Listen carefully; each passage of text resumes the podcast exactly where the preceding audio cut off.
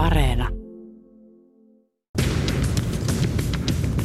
Politiikka Radio. Laaja sota Euroopassa on kylmä fakta. Venäjän hyökkäys Ukrainaan muutti tilanteen kertalaakista.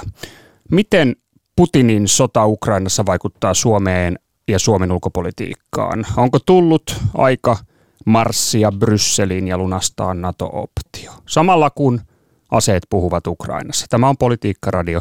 Minä olen Tapio Pajunen. Politiikka Radio. Tervetuloa Politiikka Radion eduskunnan puhemies Matti Vanhanen. Kiitos. Ja tervetuloa myös suuren valiokunnan puheenjohtaja Satu Hassi. Kiitos. Sekä yhtä lailla tervetuloa talousvaliokunnan puheenjohtaja Sanni Graan Laasonen. Kiitos kutsusta. No niin, tämä on siis Politiikkaradion hyvin sanottu debatti, mutta Venäjän hyökkäyksen takia laajennamme tätä hyvin sanottu agendaa politiikan ja eduskunnan ilmapiirikysymyksistä vallitsevaan ajankohtaiseen tilanteeseen, eli puhumme Venäjän hyökkäyksen aiheuttamasta uudesta tilanteesta, sen aiheuttamista muutoksista. Matti Vanhanen, aseet puhuvat Ukrainassa. Venäjän Putinin aseet puhuvat Ukrainassa. Mitä tästä seuraa on se kysymys, miten Venäjän hyökkäys Ukrainaan vaikuttaa Suomeen ja maamme ulkopolitiikkaan? No, eletään siis tilanteessa, jossa meidän naapurimaa käy hyökkäyssotaa aika lähellä olevaa toista maata Ukrainaa vastaan. Ja tällaisessa tilanteessa ensinnäkin korostuu se, mihin ollaan tietysti varauduttu silloin, kun on perustuslakia ja instituutioiden valtaoikeuksia määritelty. Että itse haluan korostaa sitä, että nyt toimitaan instituutioiden kautta. Tasavallan presidentti ja valtioneuvoston yhteistoiminnassa määrittää meidän linjan – sanat ja puheet on tässä mielessä erittäin merkityksellinen teema, koska niiden kautta ilmaistaan se, mitä Suomi ajattelee asiasta, miten Suomi toimii, mitä Suomi tavoittelee. Ja äh, Suomessa on toimittu nyt hyvin johdonmukaisesti ja voisi sanoa päälinjana siinä on se, että me ollaan oltu rakentamassa ja mukana sillä ajassa kansainvälisessä yhteisrintamassa, joka toimii hyvin päättävästi ja määrätietoisesti – tähän tilanteeseen liittyen. Sota pitää saada päättymään. Tuota, syvennetään tätä keskustelua, mutta Satu Hassi, sama kysymys. Miten Venäjän hyökkäys Ukrainaan vaikuttaa Suomeen? No tietenkin se herättää niin kuin äärettömän suuren huolen juuri siitä syystä, minkä Matti Vanhanen totesi. Kysymys on naapurimaastamme ja sen toisesta naapurimaasta, jonka pohjoisrajalle Helsingistä on lyhyempi matka kuin Helsingistä on Suomen pohjoisrajalle. Ja nyt itse olen pitänyt erittäin myönteisenä sitä, että tässä on löytynyt hyvin nopea kyky tehdä päätöksiä sekä Suomessa että EU:ssa ja ylipäätänsä laajemminkin. Mä olen tullut eduskuntaan vuonna 1991, niin mä en ole tämän valtakunnan poliittisen toimintani aikana nähnyt näin nopeaa päätöksentekoa näin isossa asiassa. Ja mä uskoisin, että tämä on varmaan tullut myöskin Putinille suurena yllätyksenä, että vaikka hän on monin tavoin toiminut ö, pitkään hajottaakseen länttä ja vähän jokaista maata myöskin sisältä näiden Putinin trolliarmeijoiden avulla, niin nyt sitten kuitenkin, kun on tosi tilanne, niin toimitaan hyvin yhtenäisesti. Sanni, sama kysymys. Putinin häikäilemätön raaka toiminta, hyökkäyssota Ukrainaan on yhdistänyt Eurooppaa tavalla, jota ei varmasti osattu ennakoida myöskään siellä Kremlin päässä. Se on myöskin yhdistänyt ihmisiä Euroopassa, ihmisiä koko läntisessä maailmassa, myöskin politiikan ulkopuolella laajasti kansalaisyhteiskuntaa. Historiastamme ja maantieteestämme johtuen Suomi kykenee samaistumaan ja, ja tietysti tähän liittyy myöskin niin kuin vahvaa ja, ja syvää pelkoa. Mutta kuten tässä edellä kollegat totesivat, niin Suomi on maa, joka on varautunut, tuntee maantieteensä. Meillä on vahva oma puolustuskyky ja toimimme osana Euroopan unionia ja lisäksi ulko- ja turvallisuuspoliittisen selontekoon, jota laajasti parlamentaarisesti on tehty, niin on kirjattu, että toimintaympäristön muuttuessa, niin kuin nyt väistämättä on käynyt, niin ollaan valmiita myöskin tarkastelemaan uudelleen ratkaisujamme. ja esimerkiksi NATO-option lunastamista. No niin, tuota, tämä NATO-optio. Taisin sen tuossa juonossakin jo mainita, että onko nyt tullut aika marssia Brysselin ja lunastaa NATO-optio. Tämä liittyy siis kysymykseen eh, siitä, että mitä muutoksia tämä tilanne Suomessa vaatii. Eh, Matti, keskustalla on ollut pitkään kanta, joka mahdollistaa Suomen liittymisen NATOon, edellyttäen kuitenkin merkittävää muutosta Suomen turvallisuusympäristössä ja kansalaisten mielialoissa. No, tässä ollaan aika laajasti eh, yksimielisiä sen suhteen, että turvallisuusympäristö on muuttunut kertalaakista, se on muuttunut radikaalisti. Eh, kansalaisten mielipiteessä näkyy voimakasta muutosta. Tällä viikolla Ylen kyselyssä ensimmäistä kertaa yli puolet suomalaisista kannatti Suomen liittymistä NATOon. Samanlaista kehitystä näkyy myös Ruotsista. Miten arvioit? Joo, muutos on niin kuin ilmeinen. En korostaisi tässä nyt sitä, mitä kansalaismielipiteessä on tapahtuvassa, vaan sitä muutosta, joka on tässä eurooppalaisessa turvallisuusympäristössä tapahtumassa. Että se on realiteetti, että se turvallisuusajattelu, johon Euroopan turvallisuutta on rakennettu, on järkkynyt hyvin voimakkaasti tämän hyökkäyksen seura- seurauksena ja tämä tulee aiheuttamaan koko Euroopassa harkintaa siitä, että mikä on, minkälainen tämä turvallisuusrakenne Euroopassa on ja pitää – pitää olla ja minusta me Suomessakaan ei pidä tarkastella tätä, on tärkeää tarkastella mitä Suomi tekee, mutta vähintään yhtä tärkeää on tarkastella sitä, että mitä tästä seuraa niin koko Euroopan tasolla, miten tästä mm. Euroopan strategista autonomiaa kehitetään, miten unionia mahdollisesti tiivistetään, mikä unionin ja Naton puolustusliiton suhde, suhde jatkossa ja, ja tämä voi sanoa niin kuin meidän oma pohdinta pitää koko ajan kytkeä myös tähän ja pyrkiä vaikuttamaan siihen, että tämä koko Euroopan turvallisuusrakenteesta tulisi sellainen, että se olisi kaikille kansalaisille Euroopassa ja koko maan osassa sellainen, että se takaisi tulevaisuudessa rauhan. Eli muutos on, muutos on iso. Suomessa pitää käydä tätä keskustelua. Se pitää käydä meidän perustuslakimme määrittämällä tavalla, että meille presidentti ja valtioneuvosto johtavat yhteistoiminnassa ulko- turvallisuuspolitiikkaa. Nyt kun kriisi on päällä, niin kaikenlaiset sellaiset puheenvuorot, jossa, jossa ikään kuin ennakoidaan tai analysoidaan, että sota pitää laajentaa tai muuta, ne eivät kuulu tähän.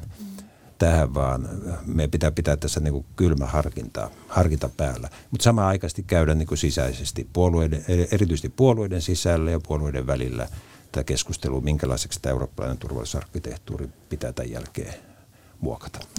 Tuota, no, mikä on kantasi?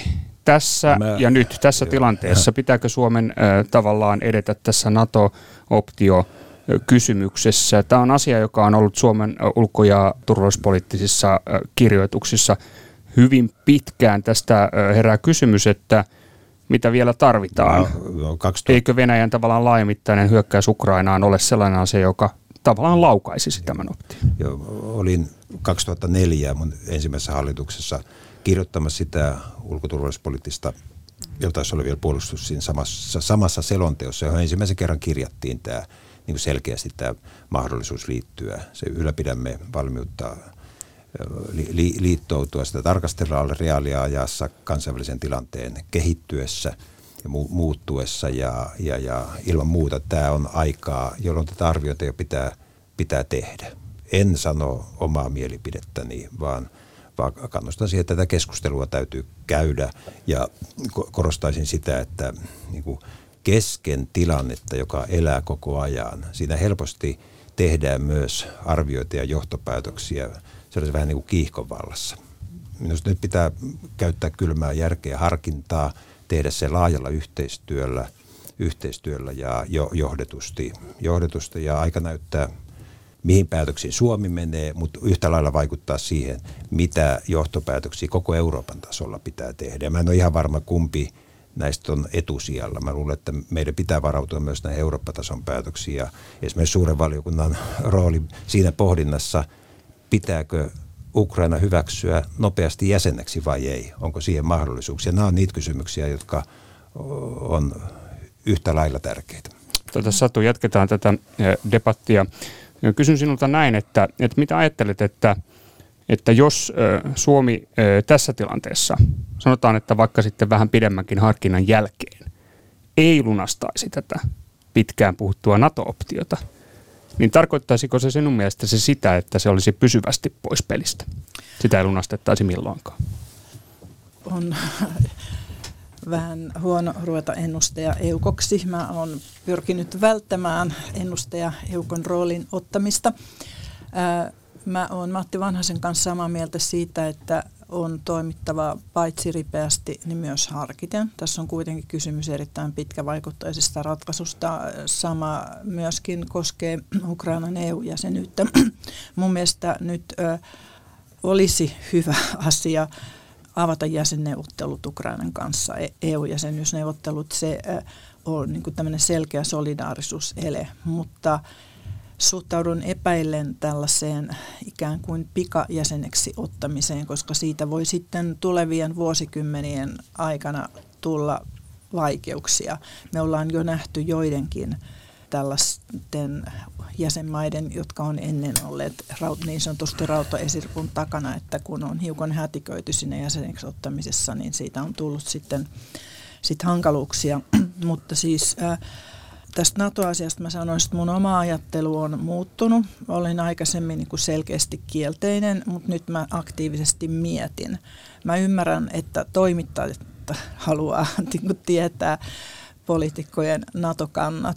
Kansalaiset on, myös. Kansalaiset myös, mutta mun mielestä on myöskin oikeasti tärkeää, että nämä päätökset tehdään harkiten. Ja yksi asia, mikä suomalaisessa keskustelussa on todella vähän nyt ollut esillä, että me ei tiedetä millainen NATO on USAn seuraavien presidentinvaalien jälkeen. USAssa on jo ollut yksi presidentti, joka on niin kuin aika lailla ilmoittanut viisi veisaavansa Euroopasta ja NATOsta. Että tässä voi joka tapauksessa kehitys mennä siihen, että EU-maiden täytyy miettiä puolustus keskenään. Ja myöskin sitä asiaa pitää tosissaan miettiä. Sanni Granlaasonen tästä NATO-optiokysymyksestä. Puolueesi kokoomus on pitkään jo ajanut tai nähnyt sen ö, niin, että NATO toi lisäisi Suomen turvallisuutta. Se on ollut se puolueesi näkemys. Kyllä on. Pitkäjänteisesti olemme ajatelleet ja nähneet niin, että NATO-jäsenyys lisäisi Suomen turvallisuutta ja selkeyttäisi myös meidän kansainvälistä asemaa. Se olisi meille nähdäksemme luonteva valinta. Mutta nyt oikeastaan oma huomio kiinnittyi siihen, että kun turvallisuusympäristö on muuttunut ja eilen aistin myöskin A-studiokeskustelusta puoluejohtajien olevan tästä tilannekuvasta hyvin samaa mieltä, niin nyt on sen yhteisen harkinnan aika. Ei niinkään, että mitä puolueet, yksittäiset puolueet tai poliitikot ajattelee, vaan, vaan tarvitaan enemmän yhteistä näkemystä, yhteistä harkintaa. Meidän perustuslakimme mukaisessa järjestyksessä tasavallan presidentti johtaa ulko- ja turvallisuuspolitiikkaa yhteistoiminnassa valtioneuvoston kanssa ja eduskunnalla on viimekätinen suuri rooli. Viimekätinen valta periaatteessa. Näin jos on. valtioneuvosto ja, ja presidentti päätyvät eri ratkaisuun yhteistä ratkaisua toivon, että... Ja, ja ilman eduskunnan päätöstä ei mitään tehdä. Näin. Sehän on selvä. Mutta jos vielä voi, voi niin jatkaa tästä aikaikkunasta, niin, niin nyt on selvää, että kun eletään tällaisessa tilanteessa, jossa on kysymys ei ehkä päivistä, vaan ehkä tunneistakin niin Ukrainan kohtalon osalta, ja, ja Eurooppa on osoittanut voimaa ja kykyä toimia, asettaa vahvoja pakotteita, eristää joko länsi, eristää Venäjää tavalla, jota ei ole ennen nähty, niin emme voi Suomessa ajatella, että, että meillä on niin kuin mahdollisuus odottaa tulevia puoluekokouksia tai seuraavia USA-presidentin vaaleja tai, tai näin, vaan että kyllä on pitää olla valmiutta tehdä, Satu Hassi taisi käyttää hyvää termiä, tehtävä päätöksiä ripeästi ja harkiten. Mm. Se voisi olla tällainen aikamoinen paradoksikin tämä kyseinen lause. Matti Vanhanen, mikä tämä aikaikkuna on? Nyt jos ajatellaan näitä Suomen Suomen päätöksiä. Nyt on selkeä yksimielisyys siitä, että turvallisuusympäristö on muuttunut. Moni on mieltä, että se on muuttunut pysyvästi. Tilanne vaatii uusia ratkaisuja. Mikä tämä aikaikkuna on tässä? Ensinnäkin tämä sodan aikaikkunaa me emme tiedä. Kestääkö se viikkoja, kuukausia vai useamman vuoden? Ja sen heijastusvaikutus Euroopan, sanoo Euroopan ja Venäjän väliseen suhteeseen tämä on ää, tulee olemaan äärimmäisen, äärimmäisen pitkä, pitkäjänteinen. Et en, en esitä käsitystä tästä aikaikkunasta. Muutenkin korostaisin nyt sitä, että kun meillä naapurimaa käy hyökkäyssotaa, niin juuri tällaisesta tilannetta varten meillä on niin kuin tarkkaan hiottu perustuslaki joka määrittää juoksujärjestyksen tässä johtamisessa. Ja jos ei, jos ei muulloin nyt pitää niin kuin laajasti antaa tuki tasavallan presidentille ja valtioneuvostolle. Heillä on kaikki se ydintieto, joka tähän tilanteeseen liittyy. He, he, heidät on valittu analysoimaan, tekemään johtopäätöksiä tässä niin kuin akuutissa ajankohtaisessa tilanteessa tilanteessa ja, ja oma dilemmansa on siinä, että sen rinnalla tietysti avoimessa yhteiskunnassa puolueiden sisällä ja puolueissa pitää voida käydä keskustelua näistä, näistä ratkaisuista, mutta, mutta tuota, ei saa syntyä ulospäin sellaista kuvaa, että jollain tapaa olisi kyseenalaistettu esimerkiksi presidentin johtajuus tässä, tässä tilanteessa. Että oli jo hämmentävää, nyt me vähän tähän niin kuin hyvin sanottu teemaan, mikä tässä ohjelmassa on, niin kuin jotenkin hämmentävää se, että kun mielipidetiedustelussa niin kuin suunta vaihtui nopeasti, niin sen jälkeiset reaktiot siihen, miten presidentti meidän pitkäaikaista linjaa ja ajattelua analysoi, niin hän sai ihan mm, niin kuin mun silmissä järkyttävää palautetta sosiaalisessa mediassa ja osassa kolumneja, kolumneja myös. myös ja, ja, ja juuri tällaisessa tilanteessa presidenttiä pitää tukea, eikä kyseenalaistaa johtajuutta. Mm. Niin, tässähän on myöskin, että siis silloin kun oikeasti tehdään päätöksiä, ne ihmiset, jotka on valittu vastuuasemiin, niin he on vastuussa, mitä siitä päätöksestä seuraa.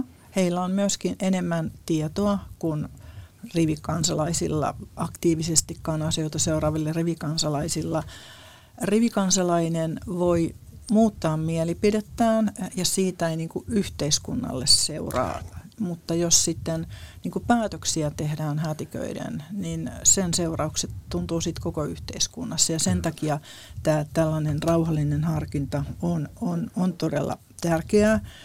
Ja äh, vaikka tosiaan on hirmu monia tilanteita, joissa mäkin olen ollut aivan niin kuin vääntelehtynyt tuskissani päätöksenteon hitauden takia, niin kuitenkin sitten se, että pystytään tiukassakin paikassa tekemään päätöksiä laillisessa järjestyksessä, niin se on niin kuin yhteiskunnan tulevaisuuden kannalta hirmu tärkeä asia. Joo, tasavallan presidentti nautti laajaa kansainvälistä arvostusta ja hän on suomalaisten silmissä erittäin arvostettu johtaja ja meillä on täysi luottamus hänen työlleen ja valtioneuvoston työlle ja myös sille parlamentaariselle yhteistyölle, joka on, on syntynyt tämän kysymyksen ympärille. Ehkä tästä kansalaismielipiteestä, että se ehkä niin kuin tavanomaista mielipidetiedustelua tai kalluppia merkityksellisempi kuitenkin oli siinä, että kun NATO-jäsenyyden ehtona on kansan enemmistön tuki Suomessa ensimmäistä kertaa mielipidetiedusteluissa Suomen kansan enemmistö osoittaa tukensa. No se muutos se oli on, todella iso. Ja se muutos oli iso ja se on ymmärrettävä tässä tilanteessa, niin kuin voi sanoa luonnollinenkin, ja heijastaa kansalaisten tuntoja, varmasti myöskin pelkoja. Ja ehkä sitä samaa tilannekuvaa, joka päättäjilläkin on, eli turvallisuusympäristön nopeaa muutosta, jossa on kyettävä tekemään myöskin harkintaa uudelleen niistä perusperiaatteista tai kirjauksista, joiden nimiin on aiemmin niin kuin jo ne sanojen taakse on aiemmin menty esimerkiksi selonteoissa. Mä selvyyden vuoksi haluaisin sanoa, että mä en mitenkään halunnut vähätellä sen merkittävyyttä, että tosiaan kansalaisten mielipide on nopeasti mm. muuttunut, mikä tässä NATO-gallupissa tuli esille. Politiikka Radio. Joo, tämä on Politiikka Radio ja tänään täällä vieraana on eduskunnan puhemies Matti Vanhanen sekä suuren valiokunnan puheenjohtaja Satu Hassi ja talousvaliokunnan puheenjohtaja Sanni Graan Laasonen. Ja tämä on itse asiassa politiikkaiden hyvin sanottu debatti, jota kerran kuussa ää, tässä ohjelmassa aina kuullaan. Tuota noin, ää, Matti Vanhanen, taisit tuossa aiemmin sanoa tähän tyyliin, että juuri tällaisia tilanteita varten on olemassa ratkaisut ja ää, tapa johtaa maata tuota, tuota. Tämä on sinänsä kyllä kansalaisen kannalta kyllä hankala tilanne, koska huoli tapahtumista Ukrainassa on, on, on kovin suuri. Ja, ja sitten kun puhutaan poliittisen johdon taholta esimerkiksi tarvittavista muutoksista Suomen linjaan, se on ilmiselvää, että jota, joku tässä nyt joka tapauksessa muuttuu, niin tämä on kuitenkin hieman semmoista väistelevää tämä suomalainen ulkopolitiikan keskustelu, niin, niin, niin mistä se siis johtuu? Siis tiedet, on, onko niin, että tiedetäänkö tästä asiasta jotakin, josta on tavallaan laajemmin sovit, äh, sovittu vaieta, jotakin jopa sellaista, jonka tavallaan paljastaminen poliittisessa keskustelussa saattaisi olla jopa tällainen jonkinnäköinen valtiopetos tai rikos. Onko poliitikkojen suut tavallaan säppiä myöten kiinni tässä kysymyksessä? Ei vaan yksinkertaisesti pysty sanomaan. Joo, ei, ei missään tapauksessa mistä tällaisesta ei ole kyse. Me, me emme tiedä, mitkä Venäjän aikomukset ovat. Meillä saattaa olla tiedustelutietoa, niin kuin voi sanoa kansainvälinen uutisointi kertoo aika hyvin viikkojen kuluessa ennen hyökkäystä. että yllättävän paljon tiedettiin sieltä, mutta paljon on myös sellaista, mitä ei, var, ei varmastikaan tiedetä. Mutta poliittisella johdolla täytyy olla oma kokemuksensa, kaikkea siihen tiedustelutietoja ja tämmöiseen niin kuin yleiseen poliittiseen arviointiin liittyvää kykyä arvioida, mikä kussakin tilanteessa on viisasta. Ja tällä hetkellä, ja pitää asettaa prioriteetit. Ja mä luulen, että tällä hetkellä prioriteetti numero yksi niin meillä kuin NATO-mailla, kaikilla muilla Euroopan mailla on se, että sota ei laajene Tämä sota pitää saada päättymään, mutta se ei saa laajentua. Ja tämä varmasti ohjaa myös valtiojohdon työskentelyä eh, Suomessa. Pitää asettaa itselleen se kysymys, teemmekö me tässä ja nyt jotain sellaista, joka olisi lisäämässä riskiä sodan laajentumiseen. Näitä kysymyksiä pitää asettaa itselle ja, ja, ja mä oikein tulkitsin tuota presidentin, oli se toissa iltaista haastattelua, niin juuri tämän tyyppistä pohdiskelua hänkin joutuu käymään. Mm, no mitä nyt sitten ajattelet, kun tuore ulkoasianvaliokunnan puheenjohtaja Jussi halla totesi, että pitäisi tehdä sotilaallinen väliintulo Venäjän pysäyttämiseksi Ukrainassa. No hän ei halunnut ottaa kantaa tarkemmin tähän väliintuloon, mutta totesi, että tällaisesta voisivat päättää muun muassa sotilasliitto NATO tai YK. Niin sarkastisesti voi kysyä, pitäisikö Suomen tehdä se mä e-, eilen tuoreeltaan kommentoin, sen verran voi paljastaa tuosta eilistä puolueiden tapaamisesta, että kommentoin tätä. Pitää tehdä selväksi se, että se kannanotto, se ei ollut Suomen, se ei ollut eduskunnan, eikä se ollut ulkoisen valiokunnan kannanotto. Se on hänen yksityinen mielipiteensä. Jokainen voi arvioida, kuinka hyvin valiokunnan puheenjohtaja voi erottaa roolinsa yksittäisen kansanedustajan roolit toisestaan. Varsinkaan ulkomaalaisen erottaminen on vaikea. Mm, mm. Edus, eduskunnan puolelta tämä pitää nähdä, tämä on ennen muuta poliittisen prosessin kysymys, kysymys, miten tähän reagoidaan. Eduskunnan muodollinen mahdollisuus siinä tilanteessa, että tämä viesti ei mene siitä läpi, että ei ollut valiokunnan eikä eduskunnan kantaa, niin oikeastaan ainoa muodollinen keino on sitten erottaa koko valiokunta. En ole nyt sitä ehdottamassa, luotan siihen, että tämä niin kuin poliittisena prosessina tulee käymään läpi ja ja, ja puolueet varmasti laajalti tulee toteamaan, että tämä ei ollut todellakaan Suomen kanta. No, tässä ei ollut pitkä aika siitä, kun kyseisen valiokunnan puheenjohtaja juuri erotettiin. Ei hän erosi. Hän mm. erosi, hän erosi itse. Edustajan, edustajan Nikko erosi. Joo, korjataan, erosi hän erosi itse, mutta joka tapauksessa sekin liittyi harkitsemattomiin kirjoituksiin somessa tämä prosessi silloin. Satu Hassi. Siihen, mitä Matti Vanhanen sanoi, niin mä lisäisin, että mä en todellakaan – pidä vastuullisena semmoisia kevyitä heittoja siitä, että voidaan tehdä sitä ja sitä luottaen, että ei siitä sitten kuitenkaan ydinsotaa synny. Mun mielestä siinä leikitään jo niin isoilla asioilla, että, että tosiaan niin kuin vastuullisen poliitikon ei sitä pitäisi tehdä.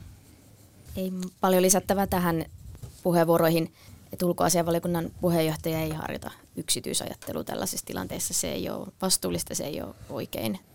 En niin kuin ymmärrä enkä pidä sopivana näitä kommentteja. Ja muutenkin nyt niin kuin se huomion pitäisi tietysti olla siinä, että meillä tasavallan presidentti, valtioneuvosto ja parlamentaarisesti eduskunta toimii yhdessä rakentaen Suomen linjaa. Saanko vielä kommentoida tätä kysymystäsi siitä, että onko nyt jotain niin kuin joku sellainen suuri salainen tieto meillä, josta on suut säpissä, niin äh, Matti Vanhanen siihen vastasi. Mä lisäisin siihen, että valtiojohdon tieto sisältää myöskin niin kuin kokemuksen kautta kertyneen tiedon ja kaiken sen niin kuin käytettävissä olevan asiantuntijoilta saatavan tiedon eri tavoin pystyy arvioimaan tilannetta niin kuin perusteellisemmin kuin mitä nyt sitten – rivikansalainen pystyy tai fiksuinkaan toimittaja pystyy. Kyllä ehkä se täytyy tunnustaa, että Suomen ulko- ja turvallisuuspoliittinen keskustelu vuosikymmenten aikana on rakentunut hyvin niin kuin latautuneiden termien ympärille, joita on sitten luettu suuren osasilla ja jos on poikennut siitä, varsinkin poliittisessa ympäristössä siitä kielestä, niin se herättää niin kuin huomiota. Ja nyt tietysti oleellista tässä tilanteessa on se, että ne sanamuodot ja lauseet, joita kirjattiin vielä hetki sitten esimerkiksi selontekoihin tässä turvallisuusympäristössä, on kyettävä päivittämään sekä sanastoa, mutta ennen kaikkea sitä ajattelua ja johtopäätöksiä, joita tehdään. Et, et tässä toivon niin kuin rohkeutta haastaa omaa ajattelua Tämäpä se juuri onkin hyvä huomio. Suomen ulkopolitiikan keskusteluissa jokin on, on, on nimenomaan kuuluisaa siitä, että, että siinä, siinä pilkullakin saattaa olla merkitys. Ei pelkästään sanoilla ja sanojen nyansseilla. Tästä löytyy vinopino erilaisia esimerkkejä ja, ja, ja eri maissa on erilaista kulttuuria. Suomessa nimenomaan ulkopolitiikan keskustelu on tällaista. Miten Matti Vanhanen haluat kommentoida tätä? Ensimmäinen sanoisin näistä meidän aika tuoreesta tämän vaalikauden alkupuolella laaditusta selonteosta. Siinä kuitenkin erityisesti todetaan se, että sodan mahdollisuutta Euroopassa ei voi sulkea mm. pois. Mm. Et se on otettu niin kuin sieltä perustellaan huomioon ja me olemme sanon viimeiset 20-25 vuotta aikana, jolloin suuressa osassa muuta Eurooppaa on karsittu armeijoita, poistettu yleisiä asevelvollisuuksia. Su- Suomi on päiv- kulkenut aivan päinvastaiseen suuntaan. Et meillä on otettu mm. niin kuin – tämmöinenkin tilanne huomioon ja valmistauduttu siihen huolella. Ja toisaalta ulkopolitiikan suhdeverkoston rakentamisen kautta omalta osaltaan pyritty varautumaan tähän. Yritetty tehdä se valtio viisaasti, mikä Suomen, Suomen maantieteellisen asema ottaa ajatellen on, on järkevintä. Ja, ja, ja tähän asti Suomen ulkopolitiikka on niin kuin nyt 7, 8, yli 70 vuotta on toiminut. Se on asteittain – muuttunut. Me ollaan haettu sitä omaa liikkumatilaa, rakennettu näitä kansainvälisiä verkostoja, kontakteja ympärillemme ja mä olen erityisen niin kuin, iloinen siitä kehityksestä, joka nyt asteittain tapahtunut Euroopan unionin puolella tässä reilun kymmenen vuoden aikana vähän niin kuin kokeiluja, erehdystä ja oppimisen kautta tämmöinen keskinäinen solidaarisuus on selvästi vahvistunut. Ja nyt, nyt tässä tilanteessa se se osoittaa, osoittaa voimansa. Että oikeastaan olennaiset päätökset, mitä lännessä on tehty, on tehty nyt Euroopan unionissa. Mm. Ja valmistelen niitä yhdessä tietysti muiden maiden kanssa, mutta Euroopan unioni on ollut nyt sittenkin se toimija, joka on ne selkeimmän ikään kuin linjan määritellyt, miten Venäjä suhtaudutaan. Ja, ja me olemme osa sitä. Eurooppa ei pidä käsitellä ulkopuolisena, vaan me muodossa. Mm. Ja EU on toiminut käsittämättömän nopeasti Joo. verrattuna siihen, miten EU-päätöksentekoprosessi normaalisti menee. Mä uskon, että en ole ainoa suomalainen, joka on hyvin onnellinen siitä, että Suomi on EUn jäsen. Silloin kun Suomi päätti liittyä EU-hun, me oltiin Matti Vanhasen kanssa molemmat ensimmäisen kauden kansanedustajia silloin, niin monet silloin kansanäänestykseen osallistuneet, esimerkiksi mun vanhemmat, niin oli vielä itse sodan kokeneita ja äh, he koki, että tässä on kysymys epäsuorasti myöskin turvallisuusratkaisusta ja mun mielestä se on nyt tässä tullut esille. Että vaikka EU ei ole niin sotilaallinen järjestö, niin kyllä se turvaa tuo ja tuo nimenomaan tämmöistä niin kuin yhteisrintamaa. Mutta tosiaan kuten sanoin, niin asia, mistä meillä, meidän pitäisi vakavasti keskustella, on myöskin se, että kehitetäänkö EUn sisälle niin kuin uuden tyyppisiä puolustusrakenteita. Ehdottomasti näin samalla tavalla, että tämä yhtenäinen Eurooppa on näyttänyt voimia, voimansa tässä ja se on varmasti se asia, mikä on yllättänyt nopeat ratkaisut. Mutta samaan aikaan niin jaan kyllä sen käsityksen oman sukupolvi kokemuksenkin kautta, että se, että Suomi on kaikkina näinä aikoina – hyvän ja huonomman sään aikana säilyttänyt vahvan oman puolustuskykynsä. Ihan viimeaikaiset ratkaisut, esimerkiksi hävittäjähankinnat, joita joistain suunnista kyseenalaistettiinkin, niin nämä äänet ovat nyt varmasti vaienneet ja tässä kuitenkin laajasti suomalainen poliittinen kenttä löysi myös toisensa, että, että kyetään niin isoissa asioissa yhteisiin ratkaisuihin ja se on todella arvokasta. Mm. Tuota noin. No, mikä tämä sen verran vielä tästä, että mitkä nämä tunnelmat ja tämä henki nyt on laajemmin politiikassa ja eduskunnassa, että, että kovasti nyt suitsutetaan tätä yksituumaisuutta ja, ja kaikki varmaan tunnistaa sen, että se on kovin kovin tärkeä asia. Mutta toisaalta jos katsotaan nyt tätä mennyttä aikaa, niin, niin se on pullollaan poliittisia riitoja hyvinkin repiviä. Ja otetaan vaikka kaksi asiaa. Otetaan nyt tuo Euroopan unioni tuohon viereen vaikka, niin sekin on asia, joka on aiheuttanut rankkoja ja katkeriakin poliittisia debatteja. Tai sitten NATO-kysymyskin on asia, joka on jakanut paikoin jopa jyrkästikin. Niin mitkä on nyt sitten tavallaan edellytykset, miten te näette, mitkä ovat edellytykset, mikä on se henki politiikassa eduskunnassa nyt niin kuin viedä, luotsata Suomea eteenpäin, tehdä ratkaisua, vaikeitakin ratkaisuja tässä hyvin, hyvin haastavassa tilanteessa? On, on, on tapahtunut sellainen, sellainen käänne, että, että esimerkiksi suhteessa NATO-kysymykseen poliittisella kentällä eduskunnassa keskustelu on hyvin rationaalista, ehkä ratkaisuja hakevaa, yhteisymmärrystä hakevaa, mutta sen sijaan se sähköpostiviestintä, jota ainakin minä kansanedustajana saa, se on jyrkentynyt valtavasti. NATO-jäsenyyden kannattajat, ne niin kuin haukkuu vastaanottajan ennen kuin edes tietävät hänen mielipidettään. Ja sitten on myös NATO-jäsenyyden vastustajat voimistaneet huomattavasti äänenpainoja. Siellä on niin kuin todella tapahtunut mm, jyrkkä, jyr, jyrkkä jako tässä kansalaismielipiteessä. Ja tällaisessa tilanteessa myös poliittisen kentän, kentän tehtävänä on kuitenkin tuota, ajatella sitä, että jos ratkaisuja tehdään, ne vaativat erittäin laajan enemmistön eduskunnassa ja se ei synny suinkaan tuota, jyrkentämällä tätä väittelyä. Ja tämän minusta eduskunnassa puolueet ja edustajat ovat hyvin ymmärtäneet. Hmm, siis oliko, ymmärsikö nyt oikein, että tavallaan politiikan kenttä eduskunnassa on liikkunut hieman eri suuntaan kuin sitten tämä kansalaiskenttä? Ei, poli- politiikan kenttä on vakava ja ottaa tämän, nämä kysymykset äärimmäisellä vakavuudella, pyrkivät huolehtimaan siitä, että meillä on pysyy päätöksentekokyky. Sen sijaan kansalaisten keskuudessa. Tietysti sähköpostia lähettää ehkä ne, jotka, ovat, jotka niin tässä ja nyt ovat henkeä ja veren jotain mieltä. Mutta se postiliikenne, jota tulee, sen sävy on jyrkentynyt todella voimakkaasti. Et jos vähänkään epäilää, että mahdollisesti tuo edustaja ei kannata kannaton jäsenyyttä, niin saa kuulla kyllä kunniansa erittäin rajusti. Ja, mm. ja tässä, tässä kyllä tuota, peräkuuluttaisin sitä, että ikään kuin poliittisessa keskustelussa niin asioista pitää voida puhua niin kuin ne ovat, ilman valtavan dramatiikan tuomista. Niin. Kyllä mun ä, tuntumani on se, että myöskin poliittisten päättäjien keskuudessa NATO-jäsenyyden kannatus on kasvanut, no. mutta en, en, en ryhdy nyt ennustamaan, mitä Suomi sitten siitä asiasta lähivuosina tulee päättämään. Mutta itse asiassahan meillä on jo tämän eduskunnan aikana toinen tilanne, jossa niin kuin yllättävä uhka tai äkkiä tullut uhka niin kuin saa poliittisen kentän yhtenäistymään. Näinhän tapahtui kaksi vuotta sitten, kun pandemia alkoi, niin silloin eduskunnassa oli sellainen yhtenäisyys, jota, jota en ole aikaisemmin nähnyt siinä, että nyt niin kuin suojellaan suomalaisia, toimitaan pandemian hillitsemiseksi.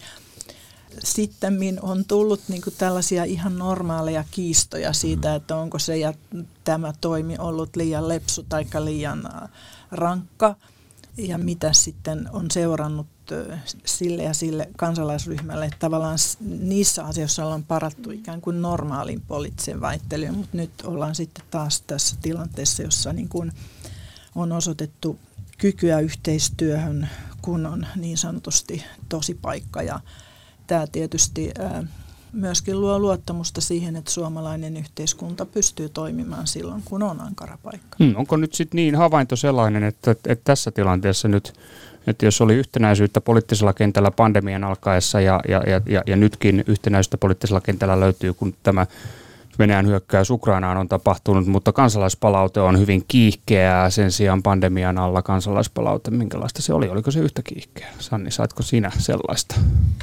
No kyllä poliitikkona tänä päivänä pitää ja joutuu olemaan tottunut siihen, että, että palautetta tulee ja hyvin kireä, siis hyvin tiukkaa ehdotonta palautetta eri kanavista.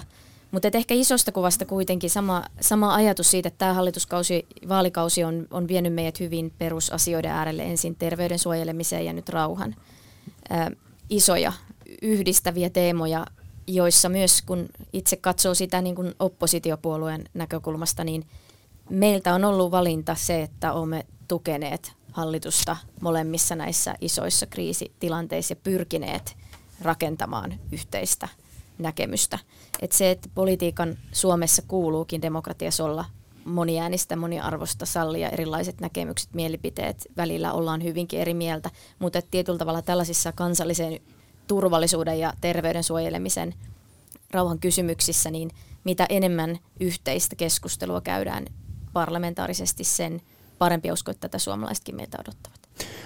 Ehkä, ehkä päätämme näihin sanoihin tämän keskustelun ja todellakin äh, tämähän oli politiikkaradion hyvin sanottu debatti ja tässä on tapana keskustella näistä puhekulttuuriasioista ja ilmapiirikysymyksistä. Kyllähän me näihinkin päästiin, vaikka puhuimme näistä isoista vakavista kysymyksistä. Toivotaan, että Ukrainassa asiat rauhoittuu. Toivotaan, että sota ei laajene ja toivotaan, että seuraavalla kerralla – tässä politiikkareiden hyvin sanottu keskustelussakin on, on agendalla kenties jotain muuta. Valittava tosiasia on kuitenkin se, että tällä hetkellä ei, ei hyvältä näytä. Siitä huolimatta erittäin paljon kiitoksia vierailusta tässä keskustelussa. Eduskunnan puhemies Matti Vanhanen. Kiitos. Ja yhtä lailla erittäin paljon kiitoksia vierailusta Satu Hassi. Kiitos. Suuren valiokunnan puheenjohtaja ja Sanni Graan Laasonen. Kiitoksia vierailusta. Kiitos. Tämä on Politiikka-radio. Minä olen Tapio Pajunen. Politiikka Radio.